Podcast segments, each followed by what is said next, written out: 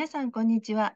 DLX ポッドキャストに、えー、ようこそいらっしゃいました。えー、私は DLX デザインアカデミー小沢と申します。えー、本日のゲストは、え株式会社 N&R フォールディングスジャパン代表取締役 CEO の川本直樹さんにお越しいただきました。川本さん、今日はよろしくお願いいたします。お願いいたします。で、川本さんは、あの、この後ちょっと詳しくお聞きしたいと思うんですけれども、あの、ロイヤルカレッジオブアートを卒業されてまして、で、あの、この私たちの DLX デザインアカデミーの、えー、ファウンダーで、えー、共同ディレクターの、えー、マイルズ・ペニントン先生のもとで学ばれたんですよね。そうですね。はい。で、そういうこともあって、あの、もうずいぶん前から、えっと、私たちのいろんな活動にも、えっと、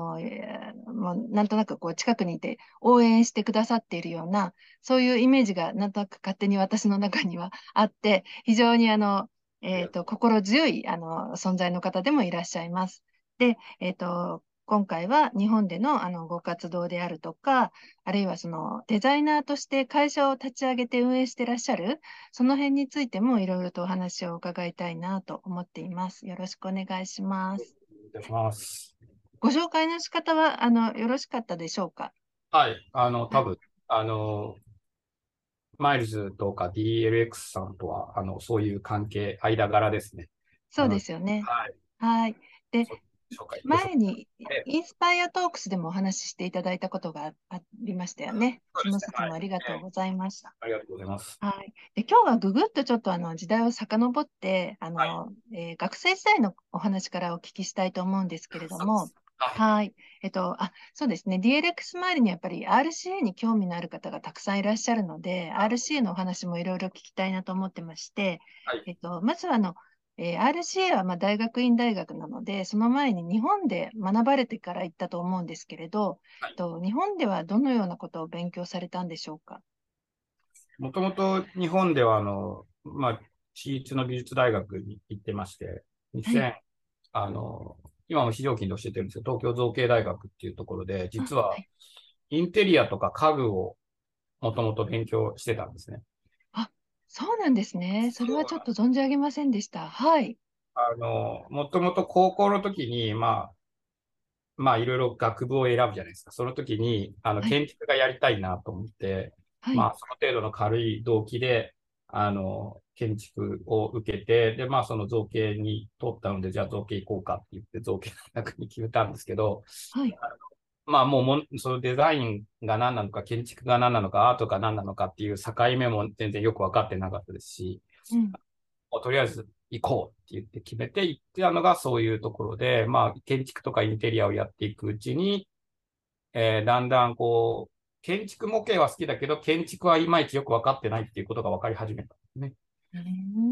だんだんその手に収まるスケールだったりっていうところに、まあ、興味が出てきて、まあ、その後に家具を作り始めて、卒業制作とか家具をやっていたりして、はい、それ、卒業したのが2005年ですね。で、その前年かなんかの夏休みぐらいから、実は、あの、プロダクトデザインの会社で、あの、アルバイトを始めてたりとかしたのもあって、はい、で、イギリスにその後渡るってなった時に、あの、RCA を見つけて ID を、に興味を持ってい。う流れですね。はい、はい、そもそもなんで留学しようと思われたんですか？あのですね、これもまたなんか学生時代に、実はあの、あの、今、あの、南條文夫さんっていうあ、あの、あの、キュレーターの方がいらっしゃるんですけども、はい。まあ、いろんなアートイベントディレクターとかやられてる方がいらっしゃって、そこの会、あの、なんだろう、アルバイトでお手伝いをしてる時があって、はい。で、あの、いろんなアーティストの、こう、お手伝いとか、アートインレジデンスで日本に来られてるアーティストの、まあなんかこう、アートの制作みたいなものを実は学生時代から手伝っていたんですよ。で、美大の工房を使って、こう、ギコギコ、あの、彼らが作れないものとかを作って、あの、おお助けしてたりとかしてたんですけど、それすごい楽しくて、はい。で、いろいろ話をしていくうちに、結構イギリスの大学院の卒業のキュレーターだとか、アーティストだとか、デザイナーと、まあ、その、その機会を通して接することができて、その中で、まあ、当時の2000年代初頭のロンドンですよね。のアートシーンだったりデザインシーンっていうの話を、まあ、拙い英語の中でいろいろ聞く中で、これは多分どうあがいても逃げられないだろうなと思って、うん、これはまず行くしかないと思って、まず語学留学からっていうことで半年間時間を決めて、その、はい、あのギャップイヤーっていうのは日本ではあんまないですけどね、まあ、ギャップイヤーっていう感覚で、はい、あまあ、ちょうどその時、日本はあの超就職氷河期みたいな時代だったので、うん、あのまあ、もうどうせなら行ってもいいんじゃないかなっていう感覚で、うん、まあ、あの行ったのがそもそもした。そもそもはこう今英語の勉強しないと多分ずっとやらないだろうな。たのが最初だったっていう感じですね。はい。はい。へえ。で、半年語学を勉強されて、その後もすぐに入学できたんですよね。すごいですね。そうなんですよ。そうなんですよ。えー、すごい。いやいや、その時はね、あの、そういう、まあ、システムがちょっと今とは違ったので、うんうん。単純に企画はできないんですけれども、当時は割と、あの、科でいろいろこう人を選んでくれるっていう流れがあったので、はい。あの、アイレツとかも実はそれほど昔は厳しくなかった。マイルズが面接したんですか？いや、あのね、マイルズとあの直接知り合ったのは、もう私が2年生の頃で、彼はまだヘッドチューターだった頃ですね。はい。まずマイルズチューターとして入られたんですけども、はい。えっと、僕は卒業制作、まあ、その degree project をやってる時に、まあ、マイルズからいろいろ指導は、あのヘッドチューターとして指導を受けた時ですね。その時はまた別の教授、あのトム・バーカーっていう別の教授がいて、はい、あの彼のもとでいろいろやってる時に、まあ、マイルズはその実質的なそのプロジェクト進め方だったりとか、方向性だったりとかに、まあ、ヘッドチューターとして僕にいろいろアドバイスをくれたり、あのしていたっていう流れですね。はい。ちょっと話が先走っちゃったんですけど、はい、入られたのは IDE でしょうか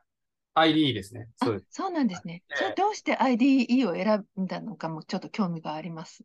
まあ、一つはやっぱりダグダブルディグリーで、あの、はい、まあ、RCM ももちろんそうなんですけど、インペリアル・カレッジ・ロンドンっていう、あの、はい、ものすごくこれも、あの、世界的には評価の高い大学の大学院の、まあ、あの、その mechanical engineering っていう degree が同時に取れるっていうところが、まあ、利点と一つあって、は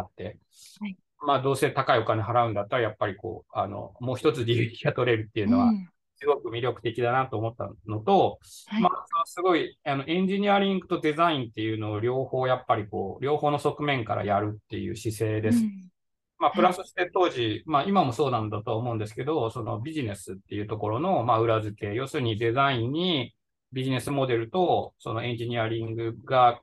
合わさって、まあ、一つのこうアウトプットになるっていう、そういう姿勢みたいなものは、まあ、まさに今必要だし、すごく興味があるなっていうふうに思ったのが、そもそもの着地、あの、選んだ理由ですね。はい。で、2年間ですよね。そうですね。ど、ど、どのようなプロジェクトされたんでしょうか？いやですね。あそうですね。あの、まあ、その、僕にとっては、もうこれ本当に偶然なんで、もう入ってから、もう、あの、分かったことですごく幸運だったことがあって、もうほとんどのプロジェクトが、あの、グループプロジェクトなんですよね。あの、うん、の場合って。あの、ほぼ2年間で2つぐらいかな。あの、スツールを作るあのプロジェクトと、最後のソロプロジェクト、まあ、 degree project 以外は、ほとんどグループプロジェクトなんですよ。はい。えー、あの、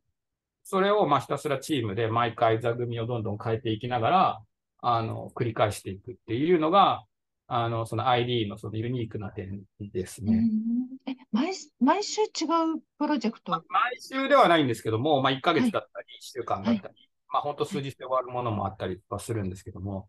あのまあ、えっ、ー、と、チューターとか教授とかがチームを振り分けることもあれば、えっ、ー、と、2年生のを通してある、まあ、大きなプロジェクトなんかは、のグループはもうその1年間の間のみんなの動きとかを見て、あの、どういうチーム分けをするかっていう、まあ、その、なんて言うんだろう、こう、いろいろ駆け引きのもとに、チーム分けをして、うん、あ自分たちでチーム分けをして、あの、大きなプロジェクトに挑むみたいな形。とにかくその、チームでやるプロジェクトが多くて、うん、そこにまあ、ID って面白くて、本当にいろんなバックグラウンドの人たちが集まる、うん、その社会経験があるいろんなバックグラウンドの人たちが集まっていて、はい、まあそういうあのスキルセットが違う人たちが毎回違うチームを組むので、その中で、まあ、ヒューマンリソースとか、ナレッジとかを、まあ、最大化させて、うん、あの、その、一番、その、最適な、こう、アウトプットを出していくみたいな、うん、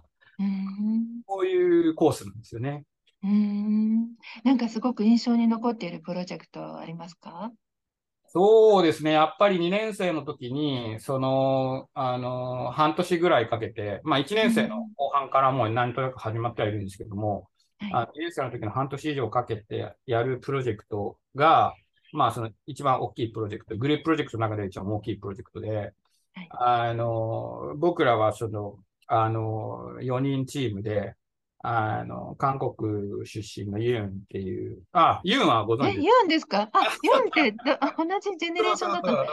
ユンと、大変お世話になっています。はい。あそう、あの、ユンはだからそう僕のすごい、こう、すごいチームですね。すごいチームだったんです。あと、あの、今はあの、イギリスで映画のいろんなこう、セットの、あの、なんかこう仕事とかをやってる人がいて、まあ、あの、すごく有名な映画のセットとかも、あの、彼らがデザインした設計したりするチームにいるケビンっていう、あの、人と、あと、もう一人グレースっていう、あの、女、イギリス人の女の子がいて、はい、4人でやったチームがもう一番印象的で、あの、まあ、僕らは、あの、新しいフードカルチャーを作ろうみたいな、新しいフードプロダクトと、まあ、そこに関わるプロあのプロジェクトで、あの、アウトプットを、その、出したっていうところですね。今も、あの、そのプレゼンテーションビデオが、あの、YouTube に残ってますけど。えー、え、ざっくりになっちゃうかもしれないですけど、どういうふ新しいフードプロジェクトだったんですか？僕らがその時、最初は、あの、結構その、あの、当時すごく、あの、勢いがあったモロキュラルガストノミー、分子料理とかですね。エルブジとかがこう、すごい、スペインのエルブジとかが、あの、前世だったこれもうなくなっちゃいました。多分なくなっちゃったと思うんですけど、うん。うん、あの頃の、まあなんかすごいこう、あの、流れをいかにこう、なんかちょっと新しく追っていけないかな、みたいなことをちょっと探求してリサーチしてたんですけど、うん、まあ、だんだん、その、なんだろう、あの、マーケットとかを考えたときに、じゃあそういったものをどう応用していけるのか、みたいなところでビジネスモデルも考えたときに、あの、レディミールと、その、なんだろう、あの、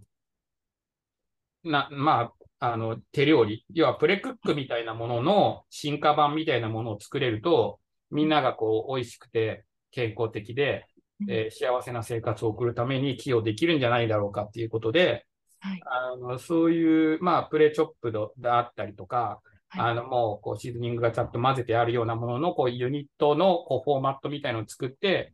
それはまあ、なんかこう、いろんな、こう、レストランだったり、あの、スーパーマーケットなりが、あの、活用して、もう家に帰って、その、調理をすれば、ちょ、ちょっと調理をすれば、もうすぐに、こう、えー、ほぼ手料理のような美味しい、出来たての料理が食べれるっていう、そういうプロジェクトを、まあ、リサーチから最終プロダクトまで、えー、作ったっていう。はい。はい。結構あれですよね。まあ、RCA の特徴でもあると思うんですけど、その大学の中だけであの閉じてなくて、あの市場調査であったり、いろいろな側面で、その実際の社会にこういろいろアプローチするんですよね。そこはもう多彩なチューターが、またこれもバックグラウンドいろんな方たちがいらっしゃって、ビジネスチューター、今もあの、時々メッセージとかやり取りして、日本に遊びに来た時、あの、一緒飲んだりするチューターとかもいるんですけど、あの、そういうビジネスチューターとかがいたりとかして、い。ろんな側面から、まあ、ツッコミが入るんですよね。はいはい。ツッコミに答えていかなきゃいけないっていうところが、はい、まあ、つ、辛くもあり、勉強にもなるところで、うん、あのそれをいかにクリアするかっていうところで、みんなまあ、すごく悩むし、寝れなくなるんですけど、うん、そういうことを考えるあるいはそのネタを準備するっていうことが、まあその最最高の勉強だったっていうところがありますね、IE の中ではね。うん、卒業制作は何をされたんですか？卒業制作は、あの、折り式っていう、こう、カバーのシステムを作りました。あの、この間トークでも話させていただいたあのシステム。はい、あの、折り紙のように折り曲げながら、風呂敷のように何かを包み込んで、はい、いう新しいコンセプトのカバンのシステムと仕組みと材料とビジネスモデルみたいなのをセットで出したっていう。あすごい川本さんの原点のような作品ですよね、きっと。そうですね。はい。そう、そこがライフワークのスタートだったんですか？いや、これね、結構すごい面白いなと思って、今もたまにあの大学で非常勤で教えてたりとかするんで、あの、まあ、実はこうなんだよって話すことがあって、あの、やっぱ結構ね、大学の時、学部時代に日本で作ってたものってやっぱ繋がってるんですよね。で、当時も実は移動、大学の学部時代の卒業制作は移動式の、はい、あの展開可能なバーだったんですよ。え、バーって、いわゆる。バーカウンターです。あのバーカウンター？えー、バーを開くっていう。え、面白い。いいですね。ムービングバーって言って、あの、はい、製の大きなスーツケースに、ちょっと大きめのスーツケースに、はい、ライティングシステムとかお酒とか全部入ってて、ええー、あ、素晴らしい。いろんな場所にそれを持ってると、うん、そこがバーになって、えー、コミュニケーションが生まれるみたいな、そのバーユニットみたいなものを作ったんですけど、えーなんかそれ、なんか、なんかまるっと包み込んで、運んで展開するみたいなのが多分好きなんでしょうね。うん。でもそこの包み込むところにものすごい いろいろなアイディアとかテクテクニックが必要なんですよね。そこが、そこがミソですよね、結構。えー、でも、うん、面白い。はい、えー、えー、ずずっとつながってるってことですね。結構その本当に悩んだり、本当に真剣に考えたときに、やっぱそういうなんかこう自分の好きなものというか、まあ、なんだろう、ペティッシュなところって言っていいのかわからないんですけど、そういう部分って、やっぱ力がちゃんと入るじゃないですか。こう、腑にってるというか、はい、そこからなんか掘り進めるときにも、諦めずに、こう、深掘りできることって、多分、こういうフックがないと多分、ないですよね。途中で諦めれることって多分、軽い、自分の中でも軽いことで、うん、おそらくそういうところがあったんだと思います。うん、はい。へえ、あの、ご幼少の時から例えば折り紙が好きだったとかあるんですか？いや、とにかく物を作るのは好きだったので、そうでしょうね、はい。折り、折り畳みが好きだとか、そのコンパクトにするとかっていうのが好きだったのは意外でしたけど、でもよく考えると確かにトランスフォーマーとかは、はいはい。そうなんですね。へえ。いや、あの、デザイナーさんはみんな頭の中がすごい 3D なんだろうなとは思ってますけど、その中でも特に川本さんは、ものすごい私にとって、あの、3、どんな頭の中になってるのかなって 興味深いぐらいなんかこう、展開図とかものすごいレベルで理解できそうですよね、頭の中で。っていう気がしています。それはなかなかやっぱ難しくて、まあ、あの考えるのは好きなんですけどね。はい。今はやはりそのデジタル、その 3D キャドだったりとか、はい。デジタルがやっぱすごいこう発達してるっていうのが、うんうん、まあ、そのものすごい助けになってますっていうか、それがないとできないですね。うんうんうんへえ。で、あの、はい。大拡張みたいな、そういう側面が多分、後とかにはあるんだろうなと思いますね。うん、へえ。それで、あの、大、RC を卒業した後に、もうすぐに N&R フォールディングスを立ち上げる、あの、に至ったんでしょうか？その後に、実は2年間、はい、あの、たまたま、あの、ビザをもらえることになりまして、はい。あの、もうじゃあ、イギリスにいようと思って、はい、あの実はイーストロンドンにスタジオを借りて、その2年間まあフリーランスで活動してたんです。あ、なるほど。はい。いろんな著名な建築家の建築模型作ったりとか、はい。あのいろんなこうプロジェクトに参画することで、実は生きながらえてた時期があって、うんその頃は実はロンドンもそんなに地価が高くなくて、うん、イーストロンドンがまだちょっとこう、なんていうんですかね、アーティストとかデザイナーがいっぱいまだ住んでた頃で。へえ。じゃあ、いい時代だったんですね。そうなんですよね。なんか面白いところでしたね。うん。で、2年間を経て日本に帰国して、2012年に帰ってきて、ちょうど10年前、10年ちょっと前ですけどね、うん、帰ってきて起業し、イギリス、はい、あの日本で同時に起業したのが、その N&R コーディングジャパンですね。はい。大学にいらっしゃった時からその構想はあったんですか？いや、全然なくて。はい。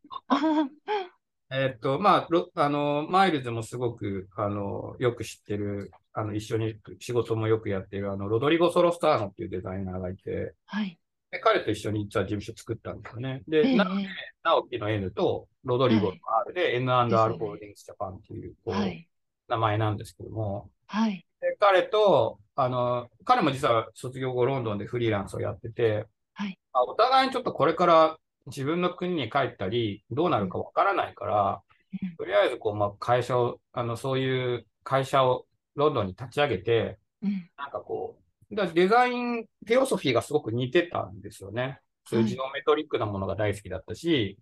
展開していくとか、そういう折りたたまれる構造とかすごく大好きだったので、じゃあまあ、大学時代から、ね卒業後も実はいろいろコミュニケーションしていて、一緒にやったりとかもしていたんですよ。うん。で、その延長線上で、まあ、じゃあもうポートフォリオを一体化させて、うん。あのそれぞれの国でなんか活動したら、まあ、いいんじゃないっていうう話。ん。はい。で、僕はもう、僕とってこう、日本に帰ってきたらもう多分自分で会社やるとかあんまないだろうなと思ってたので、うん。大変そうだし、うん。あうんなのでもう、あの就職するにしても、彼が僕が今までそのフリーランス時代とかやってきたことを、なんだろう、使って、あの、よりなんか効果的に彼が活動できるんだったら、それはもう僕にもプラスにもなるし、うんあの、彼にもプラスになるし、やってきたことも生き続けるじゃないですか、そこで。はい。はい。それはいいなと思って、あの、立ち上げたのが、あの、会ですね。で、僕は、僕でその日本帰ってきた後で、えーちょうどたまたま横浜にこう、いい、とても素敵なこう、シェアスタジオみたいなものに、あまあ、入れていただくことができて、うん。そのタイミングで、あの、なんだろう、まあ、ポツポツと、あの、頼まれ仕事も来始めたので、うんえっと、それに合わせて起業したっていうのが流れですね。うん就職も考えたりはしていたんですか？そうですね。考えていたし、えーもう多分日本帰ったらそれしかないんだろうなぐらいに思ってたんです。へえ、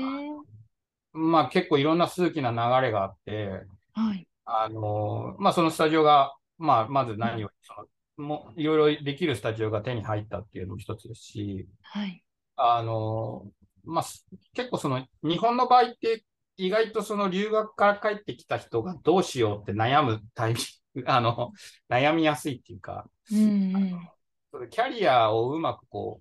う、なんかこう、うん。活かせる流れっていうのが、まあそんなに構築されてないので、うん。まあいろんな人とかいろんな企業に当たっていって、うんまあその居場所を見つけるみたいなプロセスが結構、まあ手間というか、まあ、あの、方法がまあ一つに決まってないんですよね。うん、はい。そこでちょっと悩んでた時に、まあいろいろ頼まれ仕事とか来てたので、はい。まあ、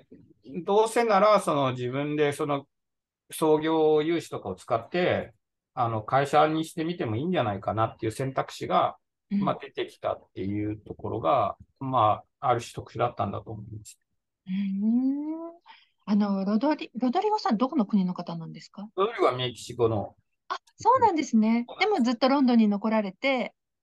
ロンドンサイドの方はロドリゴさんが担当されてるっていうことですよね。そうです。2年前までロンドンにいたんですけども、あのはいちょっとおお子が2人、あのーおあのー手間がかかるようになってきたので、あの、うん両親はみんなメキシコにいるので、奥さんの両親。はいはいちょっとまあ家族で、あのーなんだろう、親戚がいないロンドンではなかなかこう、あの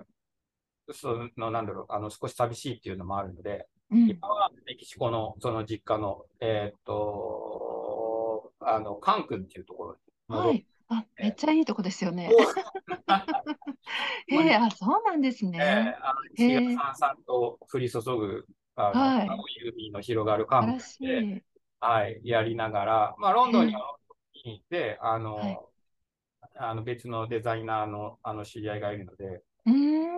マッシュ・ホワイトって、まあ、あの、これも、あの、ID 出身なんですけど、はい。あの、ロンドン、イギリスで事務所をやってる彼、あの人がいるので、まあ、はい。彼なんかにこういろいろお願いしたりするっていう形で、今、まあ、なよく言えば3拠点みたいな感じで、はい、そうですね。へえ、しかも大陸も違って、すごい、せそうなんですあの、なんていうか、世界を股にかけて。地球上で言うとちょうど3分割したぐらいの距離なんで、はい。へえ、そうですね。時間が大変なんですけどね。ああ、その3拠点で、あの、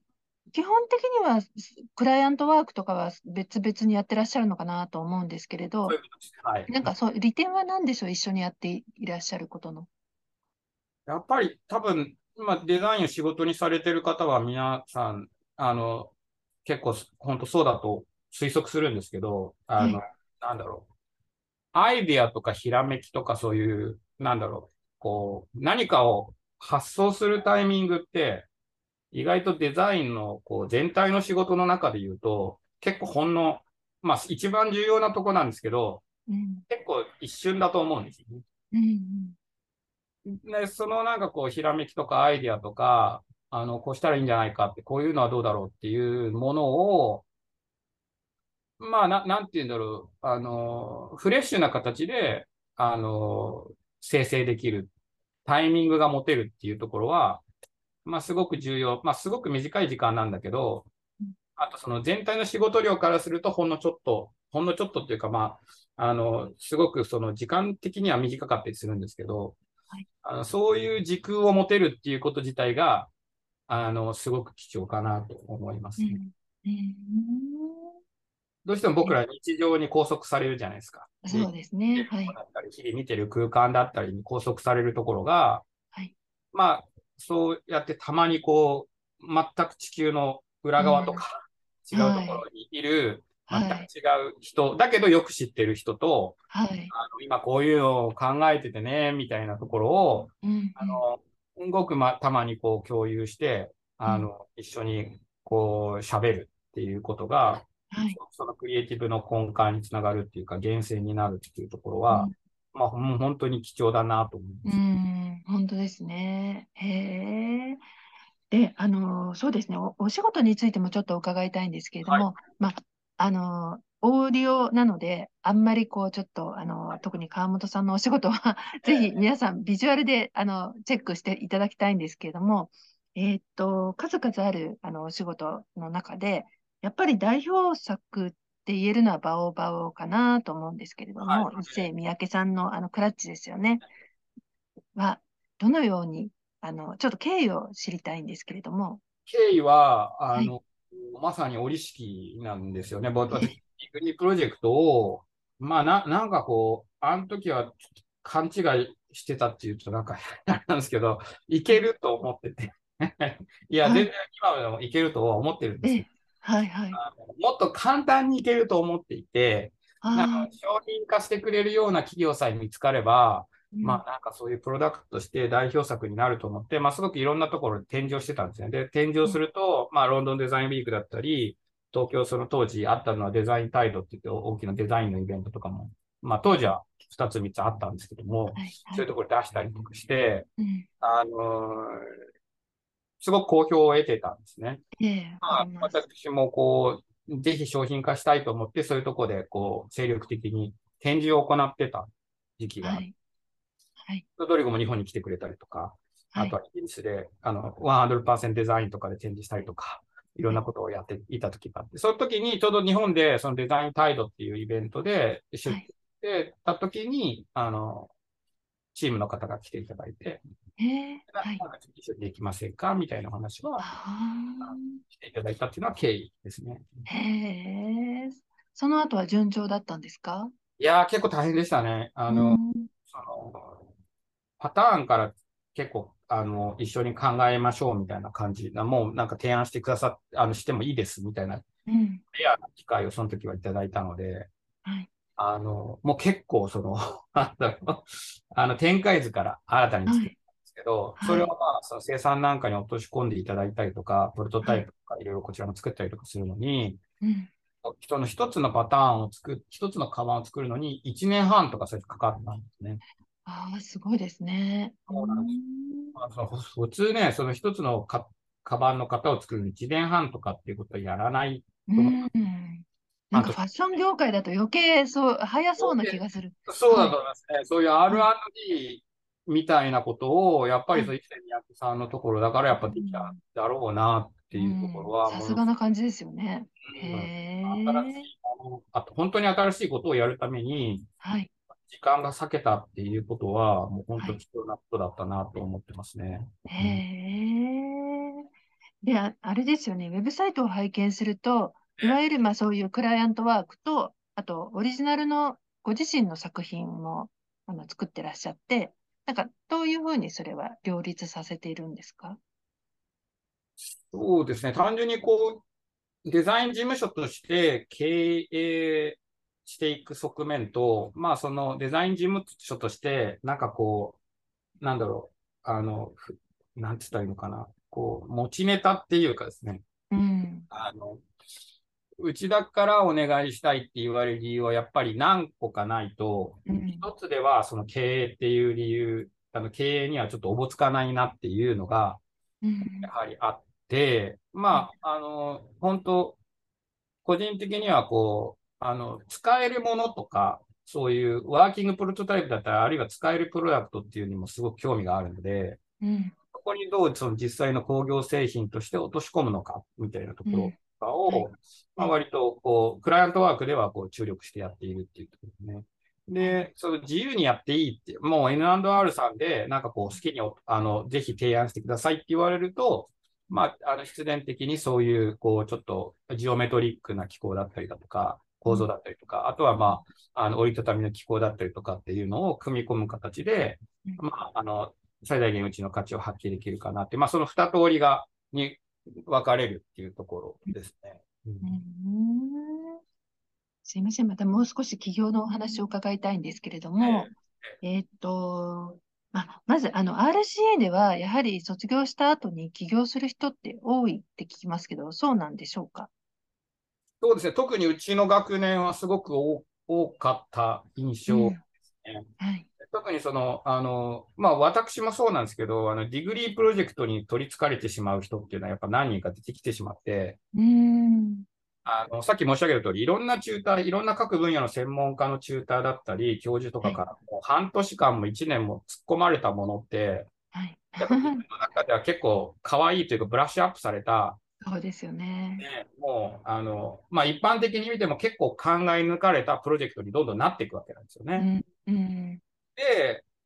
やっぱりそれを、まあ、僕よくそのアイデアに責任を持つって言うんですけど、はい、それをやっぱりこう考えたままにしとかないって結構本当重要なことだなって思う。うんうんはい、やっぱり最初はポストイットとかに書いたホットな、こう、まあなんていうのかな、こう、あの、受精卵のようなその柔らかい、なんかこう、フラジャイルなものが、もうどんどんリジットになって細胞分裂を繰り返していって、こう一つの生き物になっていくっていうところを、やっぱりちゃんとこう、追っていきたいっていうか、面倒見たいっていう気持ちっていうのが出てくる人たちは一定数いて、うん、あの、そういうものをやっぱりこう、授かってしまった人たちっていうのがいて。はい。それ、川本さんにとってその受精卵は折り式だったんですね。そうだったんですよね。やっぱり。はいはい、そこは、なんかこう、なんとかしたい。なんとかっていう人たちはいて、我々の学年で言うと、その、あの、コーヒーロースターを作ってるアンドリューとか、あの、まあなんかその、えっと、自動消火装置を作った、あの、彼らとか、あの、えっと、あの、あ、ちょっと、まあ、あの、いろんな人たちが、まあ、何人かは、ね、起業してるんですよね。あの、バージニアは、あの、発展途上国のトイレのシステムで今も、あの、ファンあの、ガラパゴスにそういう、あの、下水道ないところに、はい、あの清潔で安全で、い。いなトイレ、あ、一緒か、あ清潔で安全なトイレを、あの設置すできするようなプロジェクトをやってたりする。あのなので、結構そういうところは、あの、やっぱり ID の特徴だし、はい、あの、なんだろう。僕個人が考えるイノベーションの源泉みたいなところは、うん、結構そこなんじゃないかなっていうふうには思いますね。それはまあ、あの言い方を変えると個室って取られるかもしれないし、うんうん。はい、執着にも見えるかもしれないし、実際その違いはあんまりないと思うんですけど、うんうんうんただ、あのー、なんだろう。やっぱ一つのことを形にするって、しかもそれをなんかこう、ビジネスとして、あるいはその、なんだろう、エコシステムの中に載せるってやっぱ相当なことだと思うんですよね。アイデアっていうものは。はい。はい。それをなんかこう、ここまで考え抜いたからできるんじゃないかって思えちゃうところが、うん、あのまあその ID の凄さだし、うん、なんか個人的にはまだ追ってる途中ですけど、イノベーションの、その、うん、なんだろう、片鱗、一つの方、あの、なんだろう、回答なんじゃないかなっていう、ロールモデルなんじゃないかなっていうふうには、うん、あの、思うところですね。ねえそうやって伺ってると、やっぱり RCA ってすごい学校なんですね。あのね、それは、あの、RC がすごいというより、RCA の中で、そういう、まあ、デザインにしてもアートにしても、はい、たまにそういう授かっちゃうっていうか、なんか見つけちゃう人たちがいるんですよね。うんうん、だから、出た後しばらくは結構苦労する人が、うん。はいはい、あのもちろんそういうあの学歴っていうか、キャリアパスを使って、うまくそのあの企業で活躍される方たちもいますし、はい、そういう人たちもすごい大活躍されてる方たちいっぱいいるし、大抵のあのグローバル企業なんかのデザインセクションには RCS 卒業生いるので、うん、そうですね、すごいな、そういう力もすごいなと思うんですけど、はい、もう一つは、やっぱりそこに固執して、ある意味その人生をとして、うん、あのやっちゃう人がいるんですよね。はい、で、その割合が一定数以上いて、しかもその人たちがすごく固執した場合、うん、やっぱりそこでこうイノベーションとか、あるいはそのアーティストとしてこう、芽が出てくる人たちっていうのも、うん、やっぱその、多いっていう、はい、僕認識ですね。うん。はい。そのデザイン、はい。続けてると、多分その中からあの5年、10年続けてると、やっぱ、周りに5年、10年同じことを、そんな特殊なことを続ける人たちがいないので、必然的に目立てるっていう、キャラが立つっていうのは、それは必然的にあるんで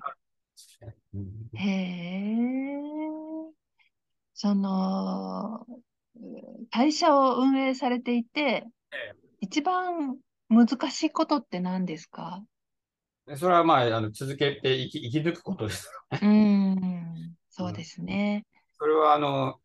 いろんなやり方があると思うんですよね。はい。うちの場合は本当にもう、あの、なんだろう、プロジェクトの上がりで採算を取ってやっていくっていう方式なので、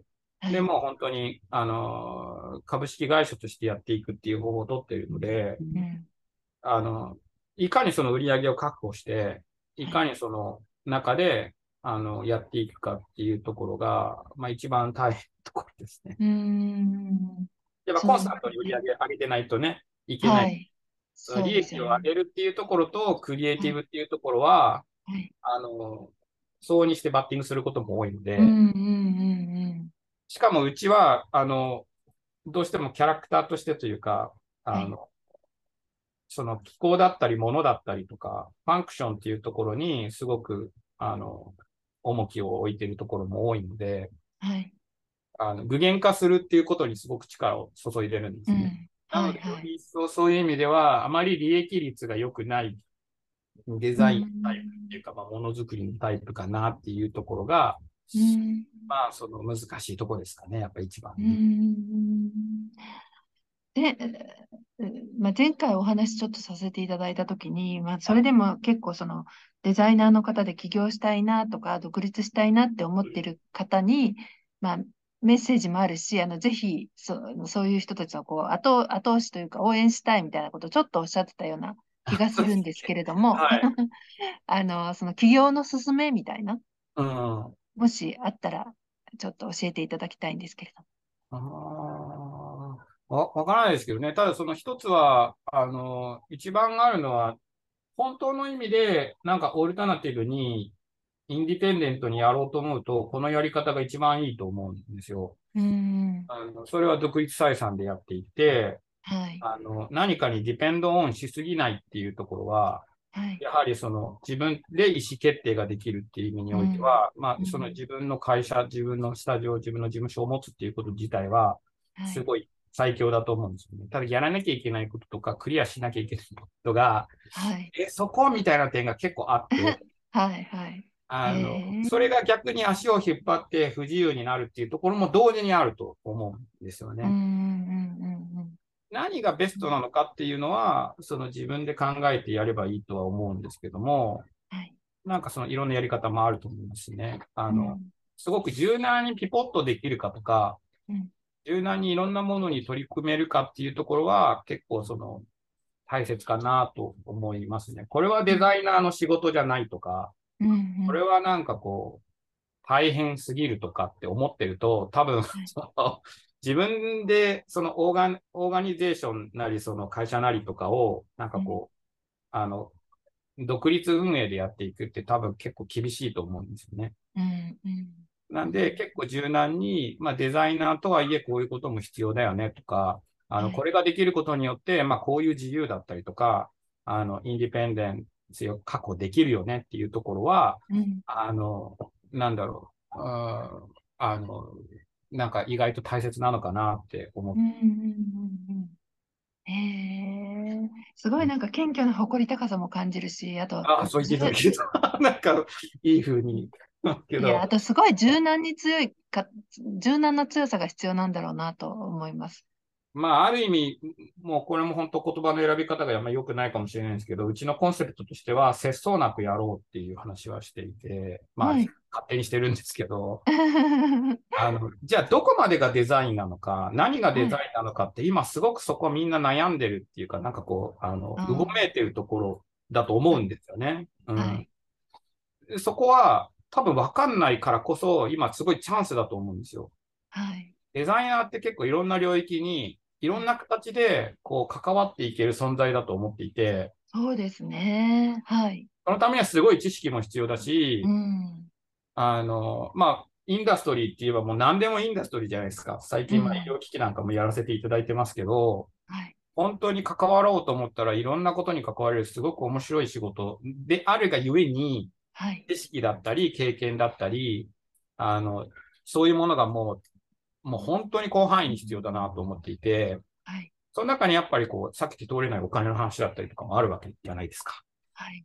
だから本当にいろんな経験をして、例えばもう車が家電になっていったり、車がインテリアに、うん、まあ内装とかになっていったり、うん、あの空間になっていったり、あるいはそういう、ななんていうんだろう、まあフードがインダストリー、まあ、もうそうですけどね、もちろんね。あの、そういう、私が、あの、グループプロジェクトでやった時みたいに、その、あの、マスなフードインダストリーだったりだとか、うんうん、いろんなものが結構その、なんていうのかな、領域がこう、どんどんどんどんこう、オーバーラップして混ざっていって、はい、あるいは新たに定義できるような時代だと思うんですよね。うんうん。ところの隙間を見つけていくっていうか、新たなカテゴリーを作っていける時代だと思うので、うんそこがすごく面白いし、そこに対して、こう、アドプトできるようにするためには、うん、その節操のなさ、ある意味の節操のなさみたいなものが、うん、なんかこう、準備のために重要なんじゃないかな。うん、それはすごく感じてますね。だからその、躊躇せずにピポッとしたりだとか、はい、発想を変えたりだとか、はい、デザイナーの存在っていうもの自体も、そういうふうに考えた方がいいんじゃないかなっていうふうには、日々思ってますね。だからこれはうちの仕事じゃないとか、あんまり思わないようにしよう。うん。はい。へえ。いや、そういう知ってる。はい。いや、潜在的にもまだまだ川本さんに活躍していただきたい分野ってすごいたくさんあると思うので。いや、そう言っていただけると、うん、本当にそうだと思います。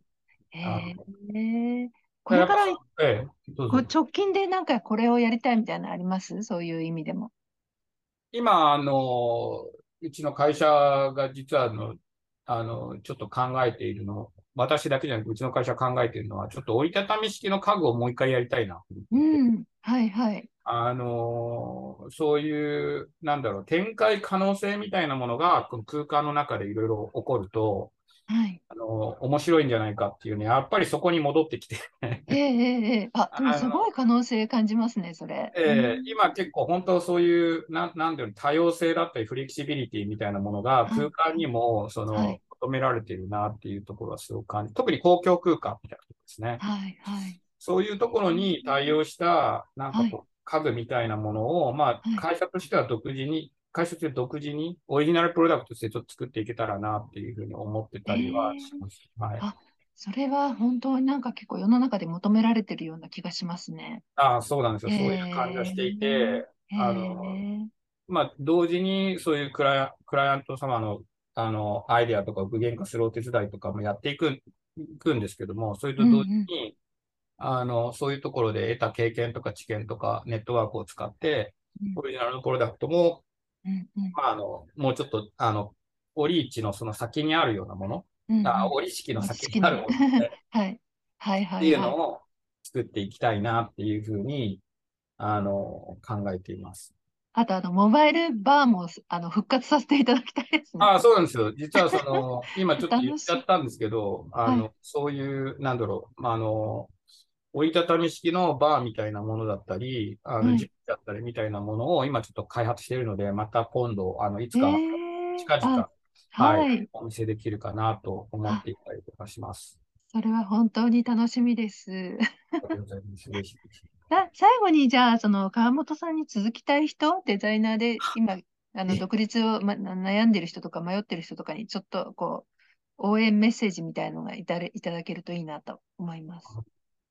あんまりなんか多分ひ人と比べないことかもしれないなとうは。ん。あの、はい。なんか自分が、は自分で、なんかこう、特にデザイナーがこうあるべきものとか、なんかこう自分の理想みたいなものっていうのは多分あると思うんですけど、はい。それが本当に存在するのかっていうことと、うん。そうなった時に本当に自分がそれを続けられるのかっていうことは、なんか、あの、自分に問いかけることって結構重要かなと思っていて、なんか憧れとか理想とかってすごい重要なんですけど、大抵、なんか実際はそれにそぐわなかったりするじゃないですか。でも、あの、すごく、その、じ、あの、近視眼的になりすぎると見えなくなっちゃうような可能性とかって結構、そう特にデザイナーにはいっぱいあると思うんで、うん。自分の役割をあんま限定しない方がいいんじゃないかなっていうところは、あの、思うところです。で、自分もそういうふうにやっとしてます。うーん。わかりま難しいですした。ねなんかじ、本当に実践している人の言葉なので、あの、リ、あの、リアルな響きがあり ます。ありがとうございますありがとう。ございます。もっとはいまたお話伺いたいので、また、ええあの、はい。頃合いを見てお願いで。きたらと思っています。はい。あと、インスパイアトークスとか、いろいろとまたご協力お願いする場面もあると思いますので、よろしくお願いいたします。よろしくお願いいたします。じゃあ、今日は本当にありがとうよろしくおございます。伝えください。あ、もちん。ろんです。はい。よろしくお願いいたします。はいありがとうございました。失礼いたし。ます。